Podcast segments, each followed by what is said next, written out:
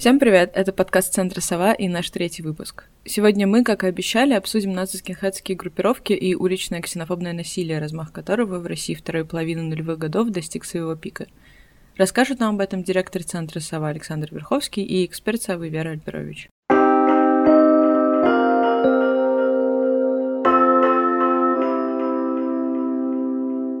Ну что, коллеги, сегодня мы наконец-то поговорим про нацо-скинхедское движение ультраправое насилие. Расскажите, с какого периода вообще уместно ну, говорить об этом? Когда ультраправое насилие появилось в России, стало заметно как феномен? Ультраправое насилие и нацо-скинхедское насилие все-таки это несколько разные вещи. Ультраправое появляется раньше вместе с первыми ультраправыми, и оно совсем другое, конечно. То есть вот э, начало 90-х, о, о котором мы говорили раньше, тогда радикальная оппозиция ориентировалась на восстание. Не на то, что они на улице кого-то убьют, а то, что они совершат переворот. Сперва они надеялись, что они его скоро совершат, потом они надеялись, как РНЕ, что когда-нибудь они его совершат. Но некоторые люди тем временем, кстати, ездили на войну и занимались насилием вполне практически. В Приднестровье, в Абхазию, в Югославию. Потом возвращались обратно. То есть это не только разговоры все были. Преступления ненависти в нашем смысле совершались, но довольно редко. Чаще, на самом деле, э, члены националистических групп были вовлечены в какие-то криминальные сюжеты в чистом виде, хотя иногда могли их представлять тоже как идейный рэкет такой. Но на самом деле это был в основном все-таки просто рэкет. И тогда же были, кстати, уже и первые сюжеты с тем, что мы сейчас называем рейдами, когда какие-то люди искали и наказывали э, наркоторговцев или еще что-то в этом роде. Это все в 90-е годы существовало. А во второй половине появляются, собственно, скинхеды в России, и они у нас исторически именно наци-скинхеды в первую очередь, и количественные по времени. Ты и... имеешь в виду, что левых не было? Ну, они появились, но потом. И аполитичные скинхеды тоже у нас в России были, но тоже потом. А сперва, не знаю, честно говоря, почему, появились именно наци-скинхеды, и они как субкультура развивались довольно быстро, и насилие является для них естественной формой бытования такой. Соответственно, тогда, в частности, были такие субкультурные войны в чистом виде в конце 90-х, начале 2000-х с э, рэперами. И, кстати, с переменным успехом. Там не то, что именно скины били рэперов, могло вполне быть и наоборот. Те времена исследованы количественно очень плохо – мы на самом деле не очень понимаем, какой масштаб насилия в конце 90-х. Мы что-то примерно начинаем представлять с начала 2000-х. В конце 90-х мы знаем какие-то отдельные группы. Был человек, он, кстати, до сих пор, вот недавно я обнаружил, что он существует и живет какой-то частной жизнью, такой Семен Токмаков по прозвищу Бус. Был главой группы под названием «Русская цель». Знаменит был тем, что побил некого чернокожего человека, который оказался охранником американского посольства – и поэтому это стало событием. Yankee go home! Yankee go home! Yankee go home! Семен Токмаков, а для своих просто бус, оказался не недовым скинхедом, а одним из лидеров движения «Русская цель». Был, был поэтом, вот, и как раз вот почему вот то, что он избил негра, вот, это был как раз был период его рассвета, вот он, он появлялся в Москве очень часто, его можно там было заметить вот везде, и вел это активный образ жизни.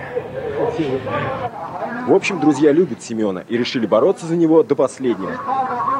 Мы будем, конечно, за него, но может еще там это... Отколдырим еще пару человек из этой тусовки. И еще он знаменит тем, что именно его группа пыталась первой политизироваться. То есть не быть просто такой уличной бандой, а примкнуть к политической организации, к Народной национальной партии Иванова-Сухаревского. И какое-то время они вместе так тусовались. Но это все такая предыстория в некотором роде. Я хотела добавить, что по моим собственным воспоминаниям, что в 90-е наци-скинхедская субкультура была популярна гораздо шире, чем сама ультраправая идеология. Вот я училась в самой простой школе в Москве, у меня половина школы одевалась, как э, сегодня, то, что мы назвали бы как наци-скинхеды. Собственно, у меня тоже были и тяжелые ботинки, гриндерсы, это немного не те. Они, конечно, не были с белыми шнурками, естественно, но все-таки у меня были гриндерсы, у меня был бомбер. В них, собственно, в бомберах ходило действительно вот ну, три четверти, наверное, моих одноклассников. И никто из них э, не принадлежал к, собственно, непосредственно к скинхедам. Но, тем не менее, эти истории про белые шнурки, про какие-то... Это все долетало каким-то эхом. У меня лично э, в моем школьном пенале написано э, НСВП, это прям такой позорный момент. А я, когда это писала, думала, что это чего-то про футбол. Это, ну, подростки бестолковые. И только много-много лет спустя для меня это было грандиозным открытием, что это национал-социализм, white power, ну, боже, какой ужас. Хорошо, что школьные учителя тогда были не столь грамотны, как теперь, э, и не поставили меня на учет в районное отделение милиции, как представители ультраправой субкультуры. Но все эти разговоры по поводу того, что там, чтобы ставить себе белые шнурки, надо кого-то убить, причем кого, зачем, это все было на уровне каких-то там вот разговоров в курилках э, между плевками на асфальт. То есть эта культура была просто ну, невероятно популярна, но в каких-то вот таких вот уже отголосках, я бы сказала. А ты общалась с околофутбольными фанатами? Почему тебе захотелось да написать что-то про футбол в пенал? Да нет, ну потому что вот эти разговоры про футбол... Опять же, у меня половина школы ходила еще в спартаковских шарфах, потому что я уверена, что три четверти этих людей в спартаковских шарфах не знали не то, что кто играет в команде «Спартак», не видели ни одного футбольного матча. Были даже какие-то истории по поводу того, как ездили на выезды. Людям нравились эти слова, какая-то... Это вот все такие терминологические игры какие-то э, совершенно мирные ребята, которые в гробу видали этот футбол, рассказывали, как они поехали на какой-то выезд, где были настоящие фанаты, которые устроили жуткую драку. Мой одноклассник свалился куда-то под рельсы, и, в общем, это был последний раз, когда он ездил, ну, и первый, и последний раз, когда он ездил на подобное мероприятие. И самым сильным его впечатлением было то, что во время драки на какой-то платформе электрички, электричка никуда не ехала, все били друг другу лицо, и какая-то бабуля очень бодро скакала, передвигалась по этой платформе, перепрыгивая с лавки на лавку, значит, с квадратными глазами, подальше от этих сумасшедших, которые друг друга просто убивали. И мой одноклассник смотрел на все это в полном кошмаре и сказал, что больше никогда не поедет. Но тем не менее, все это, говорю, эти шарфы, разговоры, тяжелые ботинки, бомберы, все это наличествовало. Хотя, как бы, национал-социализм это не имел никакого отношения. Про какие годы ты говоришь? Это 97-й, 8-й, 9 Это вторая половина 90-х. Ну да, так и должна выглядеть, видимо, такая субкультурная оболочка вокруг. Потому что нацистскинхетское движение все-таки политическое. Вот все время, когда говори, говорили тогда об этих людях, ну, тогда вообще не говорили, в начале 2000-х стали говорить, основное определение было хулиганы не в юридическом смысле, а в моральном и в педагогическом, я бы сказал, смысле, что они хулиганы, вот такие молодые люди, которым лишь бы подраться, им больше делать нечего, надо бы их чем-то полезным занять, и они перевоспитаются. На самом деле, э, конечно, они были хулиганы в этом смысле, безусловно. Но... Хотели ими быть, как ну, мои одноклассники, хотели ореол да, хулиганов. и это тоже. Ну, потому что еще надо понимать, что какой-то возраст нормальная нацискинхетская группа, даже занимавшаяся вполне реальным серьезным насилием, часто включала людей до 14 лет. Старше 22 это было невероятной редкостью. То есть это скорее подростки, даже молодежью это назвать было бы преувеличением. Они все примерно есть мои ровесники. Это все люди в основном, вот если посмотреть членов банды, это все люди, рожденные в 80-е кто-то в 80-м, по-моему, Боровиков в 84-м. То есть это вот все, собственно, вот как мои, однокла... мои одноклассники могли бы быть членами этих банд, если бы были немного поагрессивнее, наверное. При этом понятно, что кто-то вот э, подрался раз, кто-то два, э, ну и так далее. То есть есть разные степени, и в какие-то моменты некоторые группы начинают объединяться в структуры, скажем, возникает в Москве известная такая организация Объединенные бригады 88, она э, очевидно идеологическая, что явствует прямо из названия. Э, занимаются они насилием довольно систематически, при этом принимают, насколько теперь известно, на это дело и коммерческие заказы одновременно. Люди живут насыщенной жизнью. Со всем этим связана соответствующая культурная жизнь, да, музыкальная сцена, это, кстати, и деньги тоже. То есть это субкультура в полном смысле слова, люди в ней живут. И э, дальше оно может только расширяться. Вот когда в самом начале 2000-х в Москве, а потом не только в Москве, были большие организованные нападения на рынке. Это был момент, когда широкая общественность заметила, что что-то происходит, потому что одиночные нападения, конечно, не очень заметны. А тут были очень большие драки с погибшими. Полиция ну, просто не могла справиться с ситуацией, собственно говоря. К этому имела отношение, кстати, та же УБ-88, хотя не, не ко всем, кажется, эпизодам. Не очень важно. Но власти в этот момент продолжали, кстати, игнорировать. То есть, э, помню, был у нас такой, возглавлял ГВД Москвы генерал Пронин, он упорно твердил годами, что это все футбольные хулиганы, что отчасти, кстати, было правдой, потому что пересечение между вот этой околофутбольной субкультурой и нацискинхетской существовало не на 100%, а на сколько-то.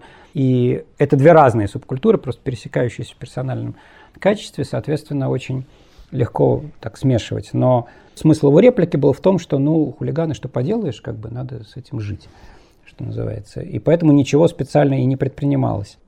А потом уже эти группы начинают как-то структурироваться более серьезно.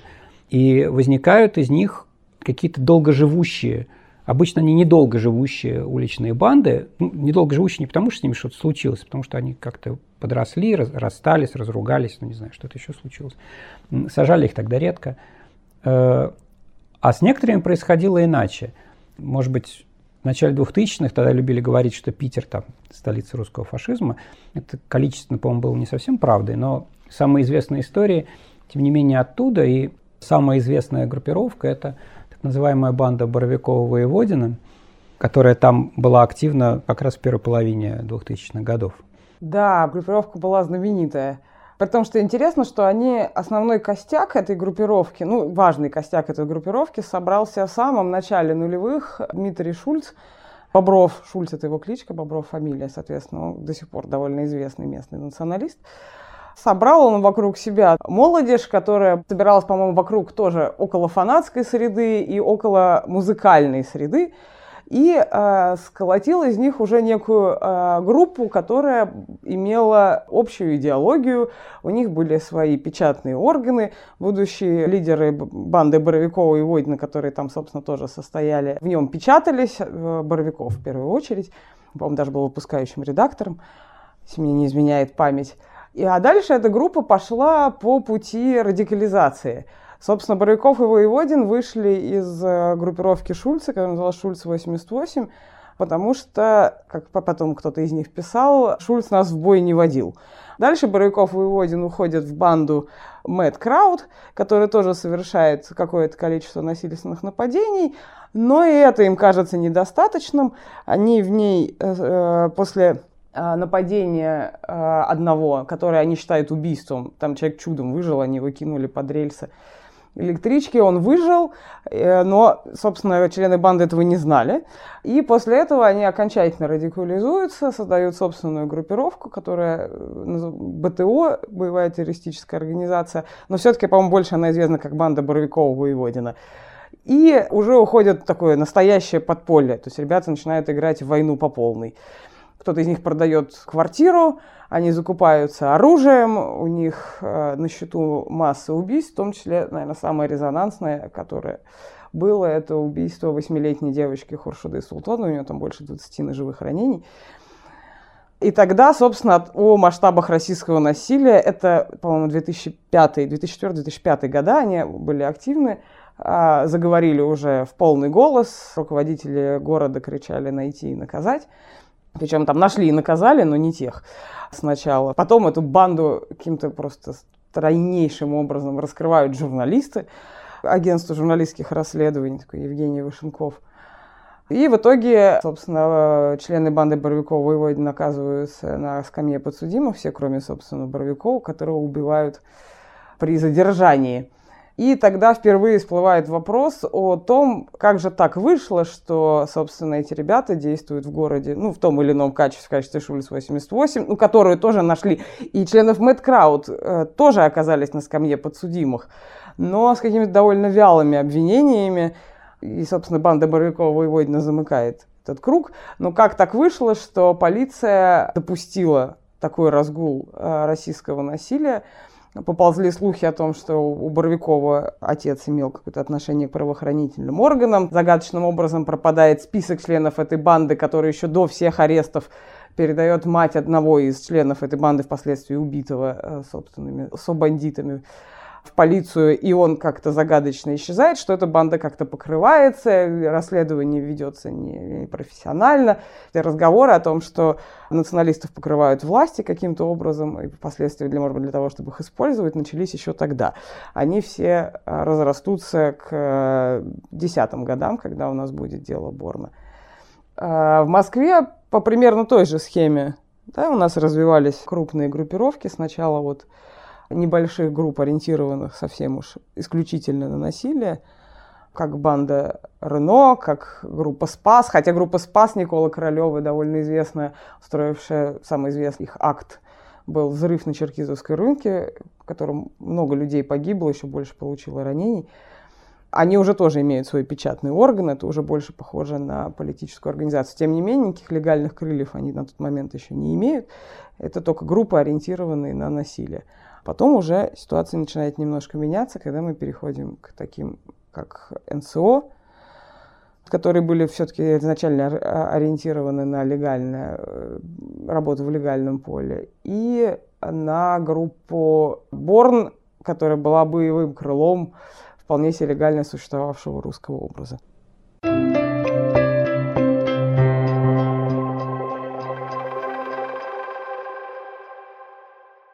Мне кажется, что надо на этом месте вернуться чуть назад еще, не так пока, мы пока не доходим до конца 2000-х, потому что в, в середине 2000-х есть еще какие-то процессы, которые надо просто зафиксировать, что они происходят.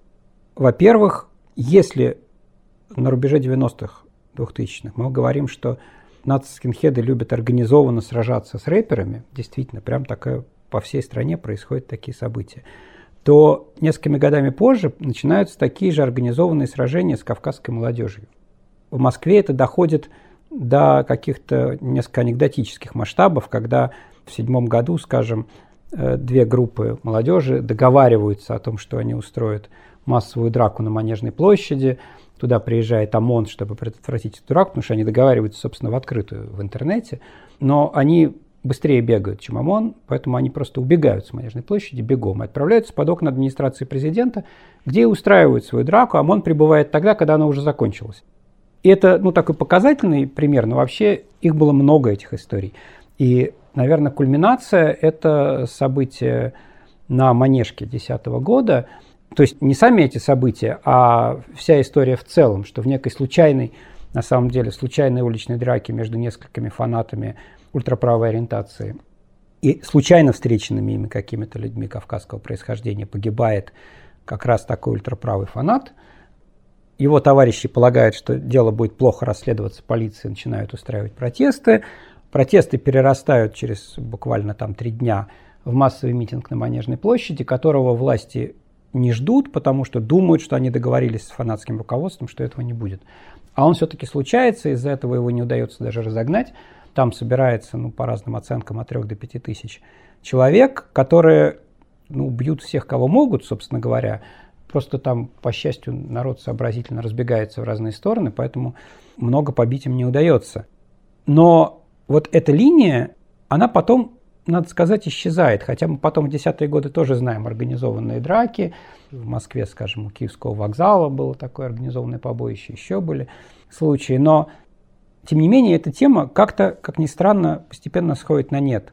И опять же, вот эта связь с фанатами, которая оказалась в 2010 году в связи с Манежкой просто критически важной, что сейчас ультраправые там мобилизуют невероятную массу э, фанатов там чуть ли не на революцию, совершенно оказались неоправданными, никто никуда не мобилизовался, и ничего похожего повторить не удалось.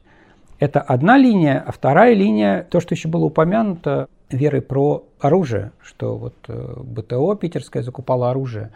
На самом деле для начала 2000-х это новшество, потому что сейчас просто это может быть не очевидно, а тогда люди совершали эти свои преступления преимущественно прямо руками. То есть они даже ножи не использовали в большинстве случаев. Ну, могли использовать, не знаю, палку, ботинки те самые пресловутые. Ну, у БТО тоже большая часть преступления все-таки множественные ножевые. Ножевые? Нож – это уже оружие. Вот что я хочу сказать. Даже ножи в начале 2000-х используются очень редко. Когда, скажем, были нападения на рынке, нападавшие вооружались арматурой. Им не приходило в голову брать ножи. И причина, на самом деле, очень проста, потому что квалификация Потом, если их поймает полиция, будет другая. Нож оружие, арматура не оружие.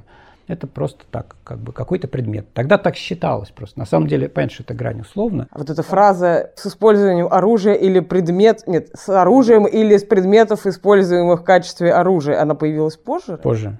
Она появилась позже. И, ну, на самом деле, Понятно, что и арматуру можно квалифицировать как оружие, но это вопрос практики всегда. Что, какой предмет можно использовать? Да любой предмет можно использовать. Как полиция сочтет, так и будет. Просто постепенно переходят к ножам. Это происходит не сразу. И почти не переходит к огнестрельному оружию. То есть случаев вообще да, э, использования огнестрельного оружия очень мало. И причина, я думаю, проста. Не то чтобы оно совершенно недоступно, черный рынок существует, но огнестрельным оружием, грубо говоря, хорошо воспользоваться один раз. Потом оно оказывается отслеженным полицией, и поэтому это просто дорого, неэффективно и очень опасно. Хотя случаи, разумеется, были. Взрывчатка зато. Вот самодельная взрывчатка, то, чем, собственно, была э, славна организация «Спас». Взрыв на черкизовском рынке был не единственный. И это была не единственная группа, которая самодельной взрывчаткой что-то взрывала. Потому что, опять же, взрывчатку ну, считалось, что может сделать каждый. Были очень распространены в интернете инструкции и об уличных нападениях, и об изготовлении взрывчатки. И люди старались им следовать. Не всегда успешно, конечно, но... По-моему, чаще использовались коктейли Молотова, а не, собственно, взрывчатка. Когда расследовалось дело АПТО, там, которое большинство их нападений, там, которые, собственно, представ... ну, совершались с применением коктейлей Молотова, а, были квалифицированы как а, акты терроризма что защита считала весьма спорной. То есть вот в случае с э, Николой Королевым и взрывом на Черкизовском рынке э, сегодня вопросов бы не было. То есть как бы взрывчатка, все понятно.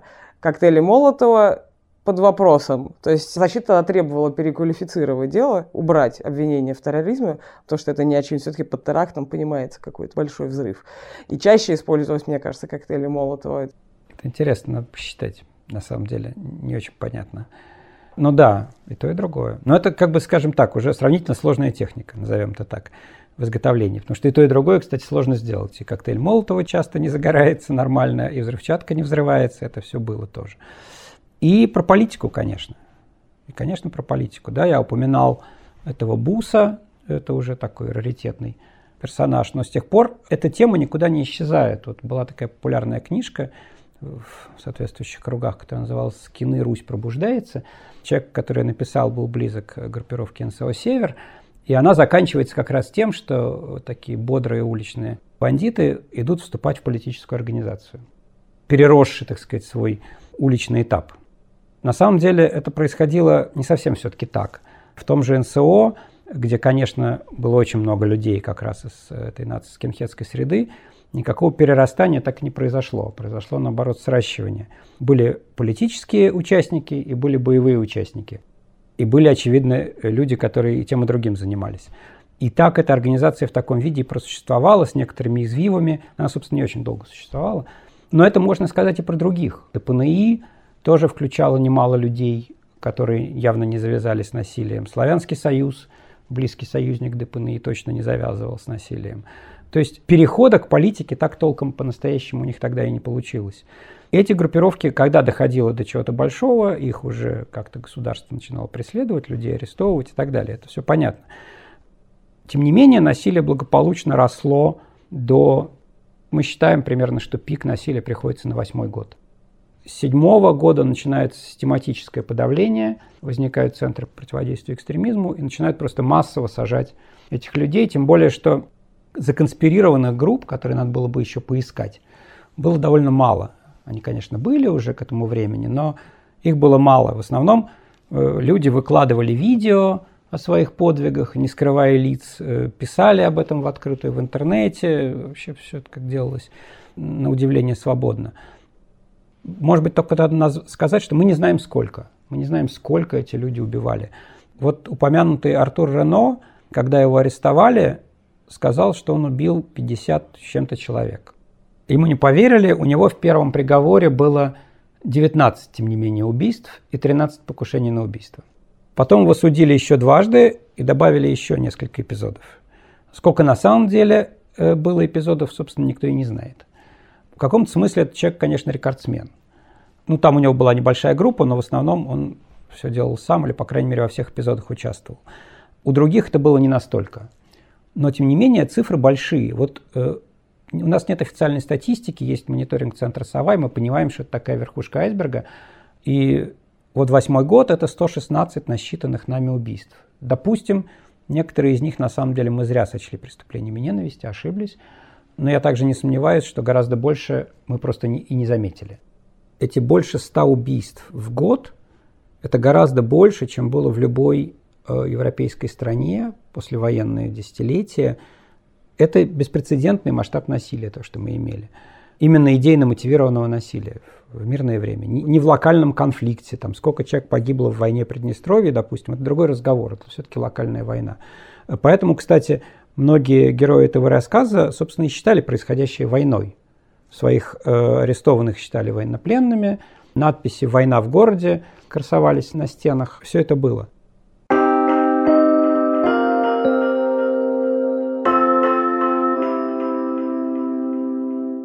Да, по поводу войны, это, конечно, вот это отдельная эстетика. Мне всегда казалось, ну, так размышляя о том, как вообще люди попадали в такие движения, почему там задерживались, военный дискурс, военная музыка, военная риторика, военнопленные, оккупанты. Там есть полный набор всего, что мы имеем в любой военной пропаганде. Какие речи толкали лидеры. Тот же Боровиков, э, Базелев, вот у него есть знаменитая речь, там заканчивалась фразой «Россия будет русская или безлюдной, попробуйте отобрать ее у меня». Это наша с вами страна! Это Россия!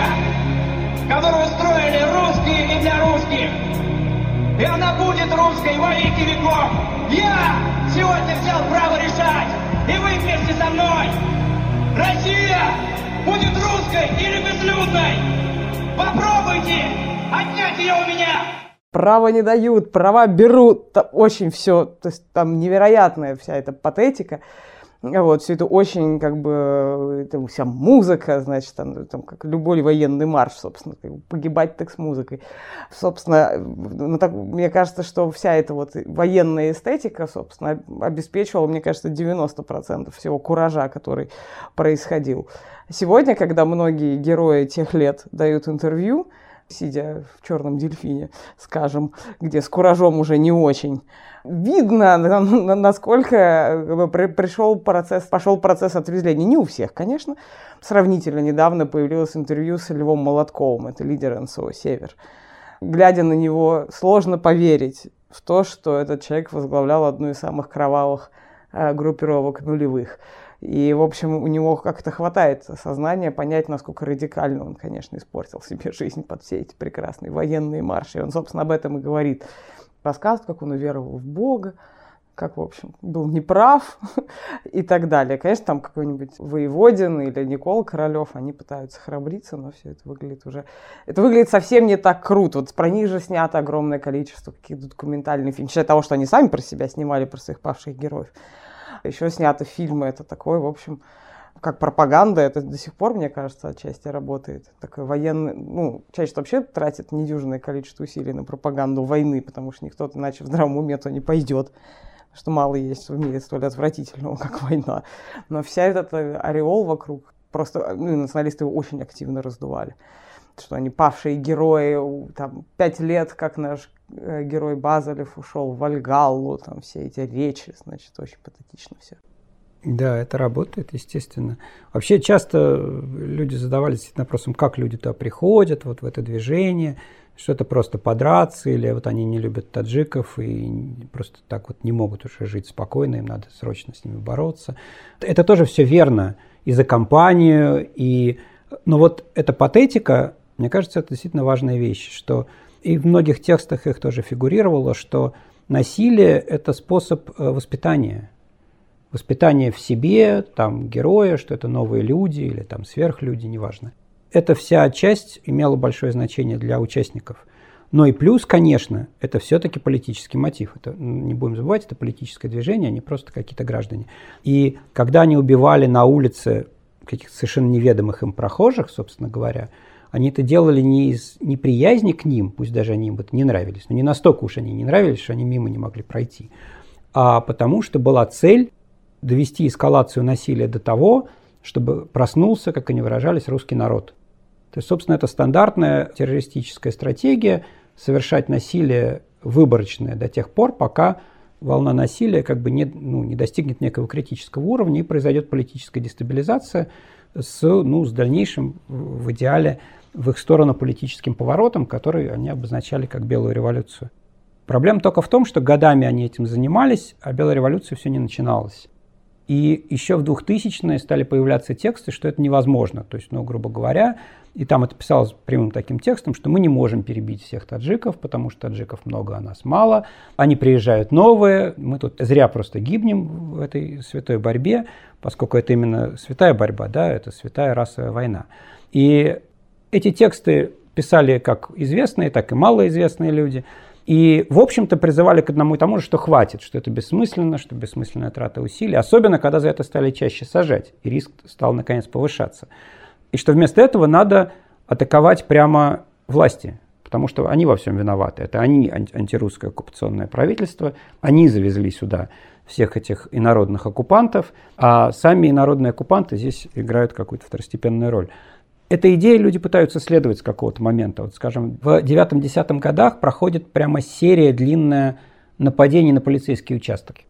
Причем в них участвуют, э, в смысле, эти нападения совершают параллельно ультраправые группы, ультралевые группы. Был даже сайт, который отслеживал эти нападения, фиксируя их в ряд, неважно, кто их совершил. Потому что это была такая война с системой. Тогда, кстати, очень много кидали туда бутылки с бензином, которые не всегда можно было полноценно назвать коктейлем Молотова. Обычно ущерб наносился небольшой, но тем не менее. Это была борьба с системой. Также считалось очень важным э, воевать с идейными оппонентами уже с середины 2000-х начинается довольно такая широкомасштабная уличная война с э, крайне левыми, которые потом стали называться антифа. Ну, про антифа мы здесь прям как таковых не говорим, мы здесь про них как про объект скорее говорим, да, этой войны. Эта война длилась долго, примерно с 5-6, наверное, и по 11 точно год. После чего она обрывается. В каком-то смысле власти положили конец там просто. Но в этой войне погибло много людей с обеих сторон я полагаю. Никто, собственно, толком не посчитал потери ни с той, ни с другой стороны. И мне кажется, что это было очень важной частью. Для участников ультраправого движения, несомненно, было принципиально важнее э, нападать на антифа, чем на неких мигрантов. Потому что это какие-то явные противники, а те просто фон в некотором роде.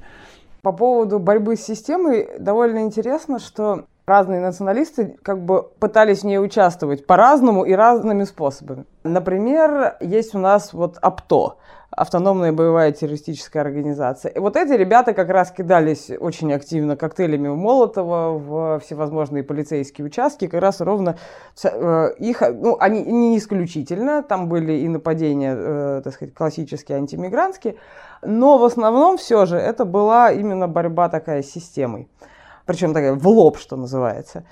НСО, в свою очередь, а, которая легальная, кроме которой НСО «Север», которая была, собственно, занималась непосредственно убийствами. Причем она как бы отдельно занималась убийством, она просто занималась убийствами. Вот видела кого-то на улице малосимпатичного и убивала его. Для них малосимпатичного. При этом у организации была вполне себе легальная часть. Она очень рассчитывала на что-то, что мы сегодня назвали бы оранжевой революцией. Очень ее ждала. И, собственно, это крыло, в отличие от многих других, выросло не из э, скинхедов, а из РНЕ, то есть, собственно, НСО, Национал-социалистическое общество, легальное вот его крыло, возглавляемое Румянцевым. Собственно, как бы это были бывшие организации РНЕ, там ребята занимались смыванием денег, там был бизнес, там были люди, выдвигавшиеся во власть. То есть у них, с одной стороны, была боевая организация, которая существовала отдельно, в общем-то, и даже в некоторой степени не совсем даже параллельно они, ну, там, когда как бы легальное крыло продол... ну, уже начинает стухать, появляется как раз боевое. Но есть и вот, значит, вот они ждут какой-то перемены власти и одновременно пытаются в эту власть проникнуть без какого-либо успеха. А потом у нас появляется, даже не потом, а примерно параллельно, хотя они, э, появляется Борн и движение «Русский образ». «Русский образ» открыто ориентируется на политику, на участие в политическом процессе. получает право на организацию концертов и, в общем, каким ну, довольно активно участвует в а, полити политич открытой политической борьбе. При этом у него есть боевое крыло, которое уже, в отличие от НСО, не просто а, убивает всех подряд, а уже работает, грубо говоря, на эту легальную часть, выбирая себе в качестве жертв а, людей, которые, смерть которых – а, вызовет большой резонанс, прида, прида, придаст а, ультраправым большую известность, то уже когда одно подчинено другим, другому. То есть уже не просто убийство всех подряд, а уже такая системная политическая борьба через насилие происходит. Ну, мигрантов они тоже убивали? Да, но они избирательно их убивали, тех, кто попадал, в том числе, тех, кто попадал в новости, члена Черного Ястреба они убили, то есть организации, которая, так сказать, такой брат-близнец от выходцев с Кавказа или ультраправых организаций. Все-таки они старались выбирать себе в качестве жертв людей, чья смерть вызовет большой резонанс.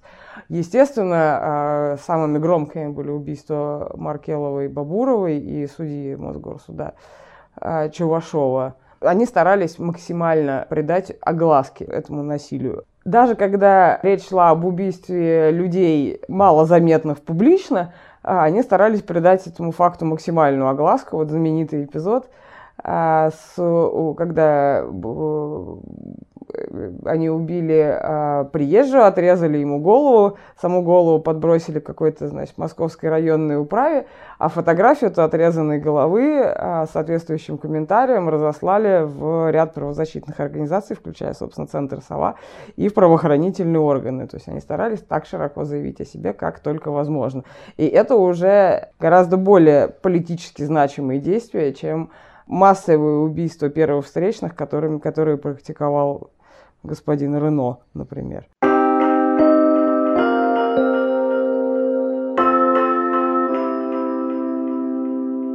Просто это действительно был какой-то качественный поворот, но надо признать, что он не удался. Все эти группы были в полном составе арестованы, и все сели в тюрьму. И у них не нашлось преемников. То есть эту линию продолжать оказалось некому, потому что стало ясно, что слишком быстро они все попадают в тюрьму. Никакого подполья которое готово было бы дальше действовать, борясь именно с политическими противниками, ведя войну с системой, как они выражались, просто не возникает. Поэтому именно после этого, собственно говоря, начинается спад понемногу. Становится понятно, что нападать на мигрантов в каком-то смысле бесполезно, от этого белая революция не начинается. Нападать на систему не получается, хотя, может, от этого бы революция и началась.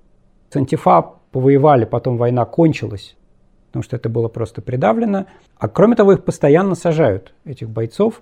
В сущности, вот как раз на рубеже нулевых и десятых сажали по сотни людей в год. И постепенно эта среда просто проредилась совсем. Возник вопрос у оставшихся, а также у новой молодежи, которая туда вступала, так сказать. А что, собственно, делать-то дальше? Старый способ, он показал себя ну, либо слишком рискованным, либо безнадежным. И как раз вот в 2011 году, ровно как десятилетие начинается, возникает новый метод действия. Точнее, он не новый, но возникают группы, которые полностью ориентированы на то, что, не знаю, я называю таким лимитированным насилием. Возникает э, группа «Светлая Русь» Игоря Мангушева и Лига обороны Москвы Данила Константинова, которые занимаются ровно одним. Они ходят с рейдами по местам проживания мигрантов с тем, чтобы выявить, кто из них там живет нелегально, и сдать их полиции. При этом Светлая Русь действует еще в паре с ФМС. У них бывали совместные рейды, бывали раздельные. У Лиги обороны Москвы так не получалось. Но общая логика, тем не менее, была одна и та же. Делать нечто как бы общественно полезное. Ну, они выявляют реальные правонарушения. Вот люди живут, а регистрации нет. При этом насилие применять, конечно, потому что без него кто, собственно, им даст вообще что-то там проверять. Но, с другой стороны, не увлекаться так, чтобы полиция их могла и не арестовывать когда она придет. И это, в общем, более или менее работало. И стало привлекать, соответственно, каких-то участников, потому что это было безопасно. Это хорошо выглядело, это довольно э, можно было хорошо рекламировать.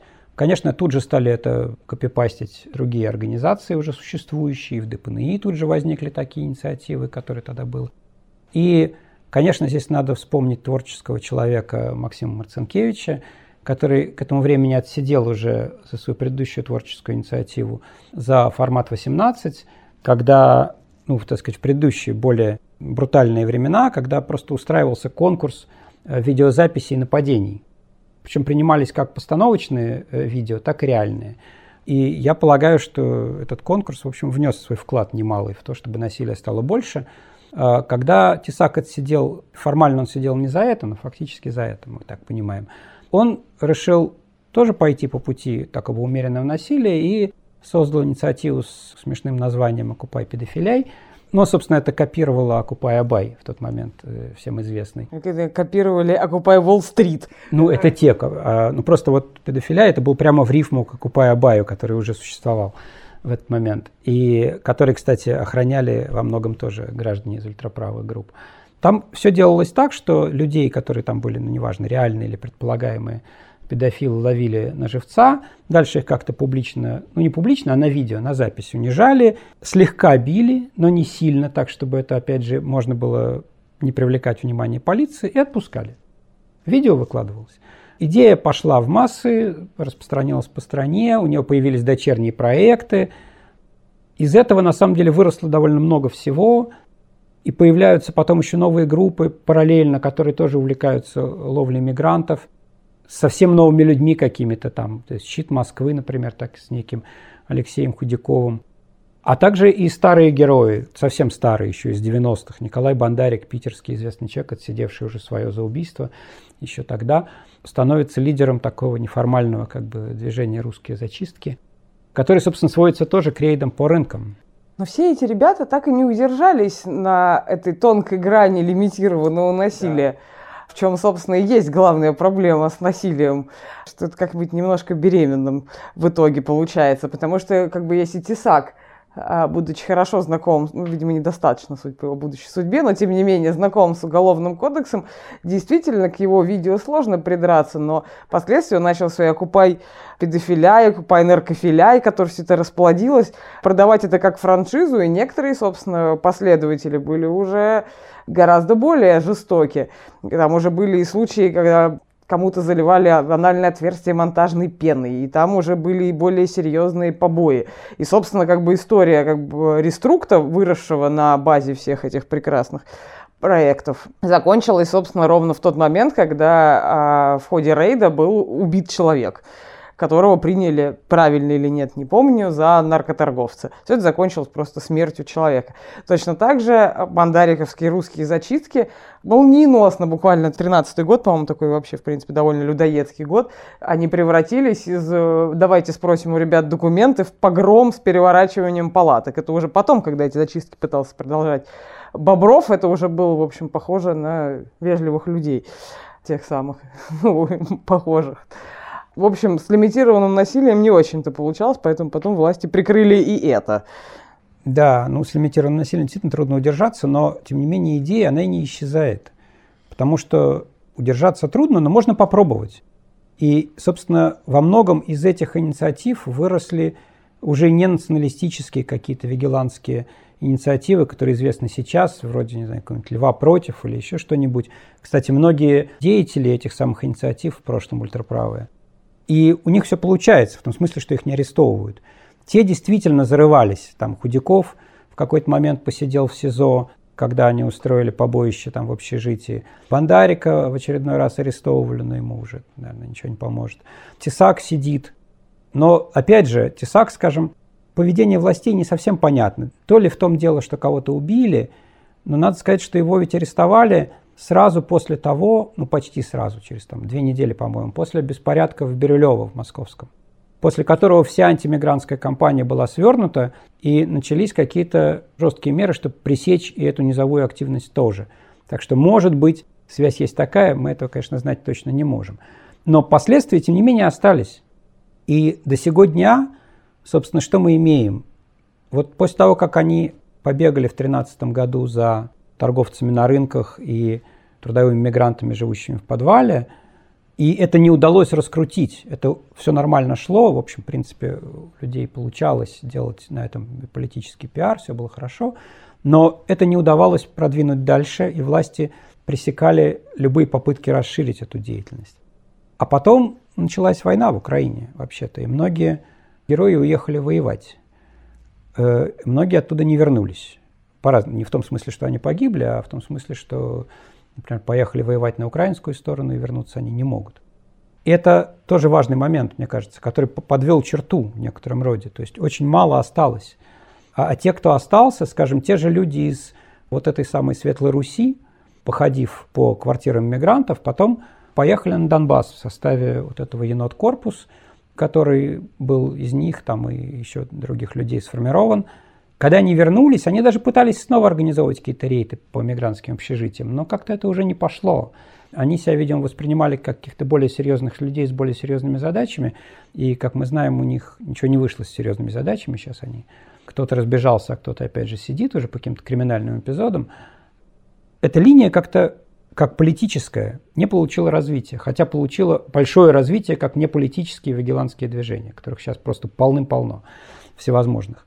А классическое уличное насилие, его стало мало.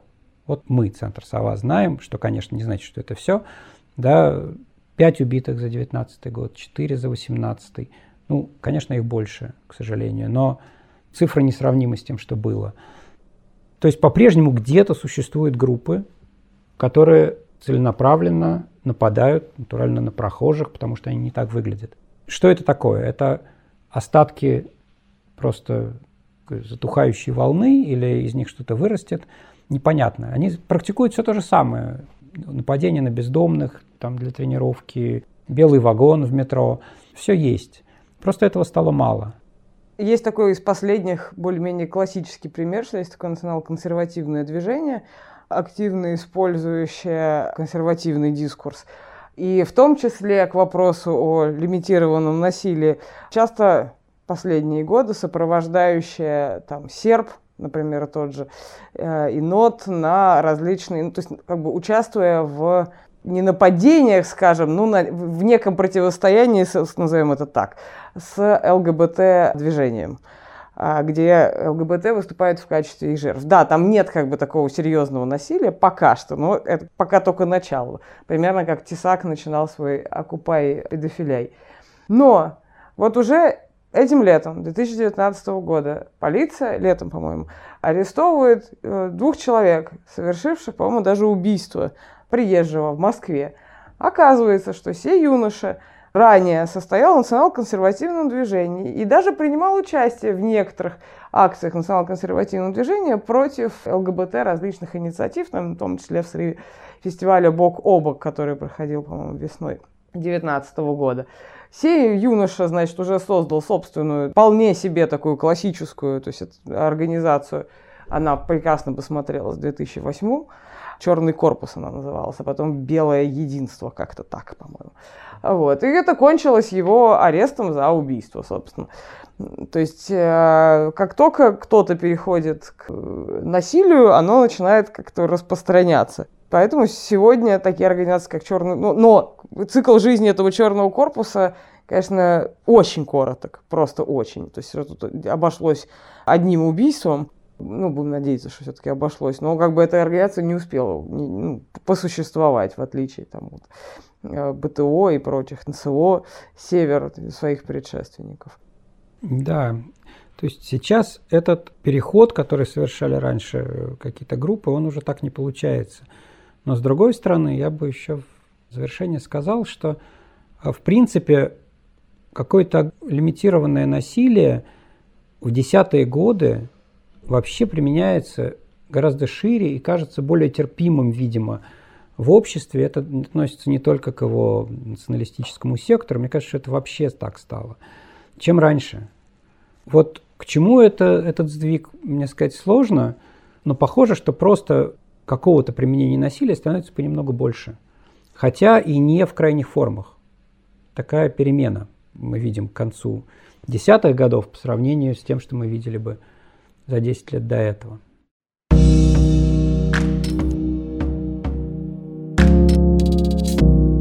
Это был подкаст Центра Сова. Спасибо, что дослушали выпуск до конца. Оставайтесь на связи.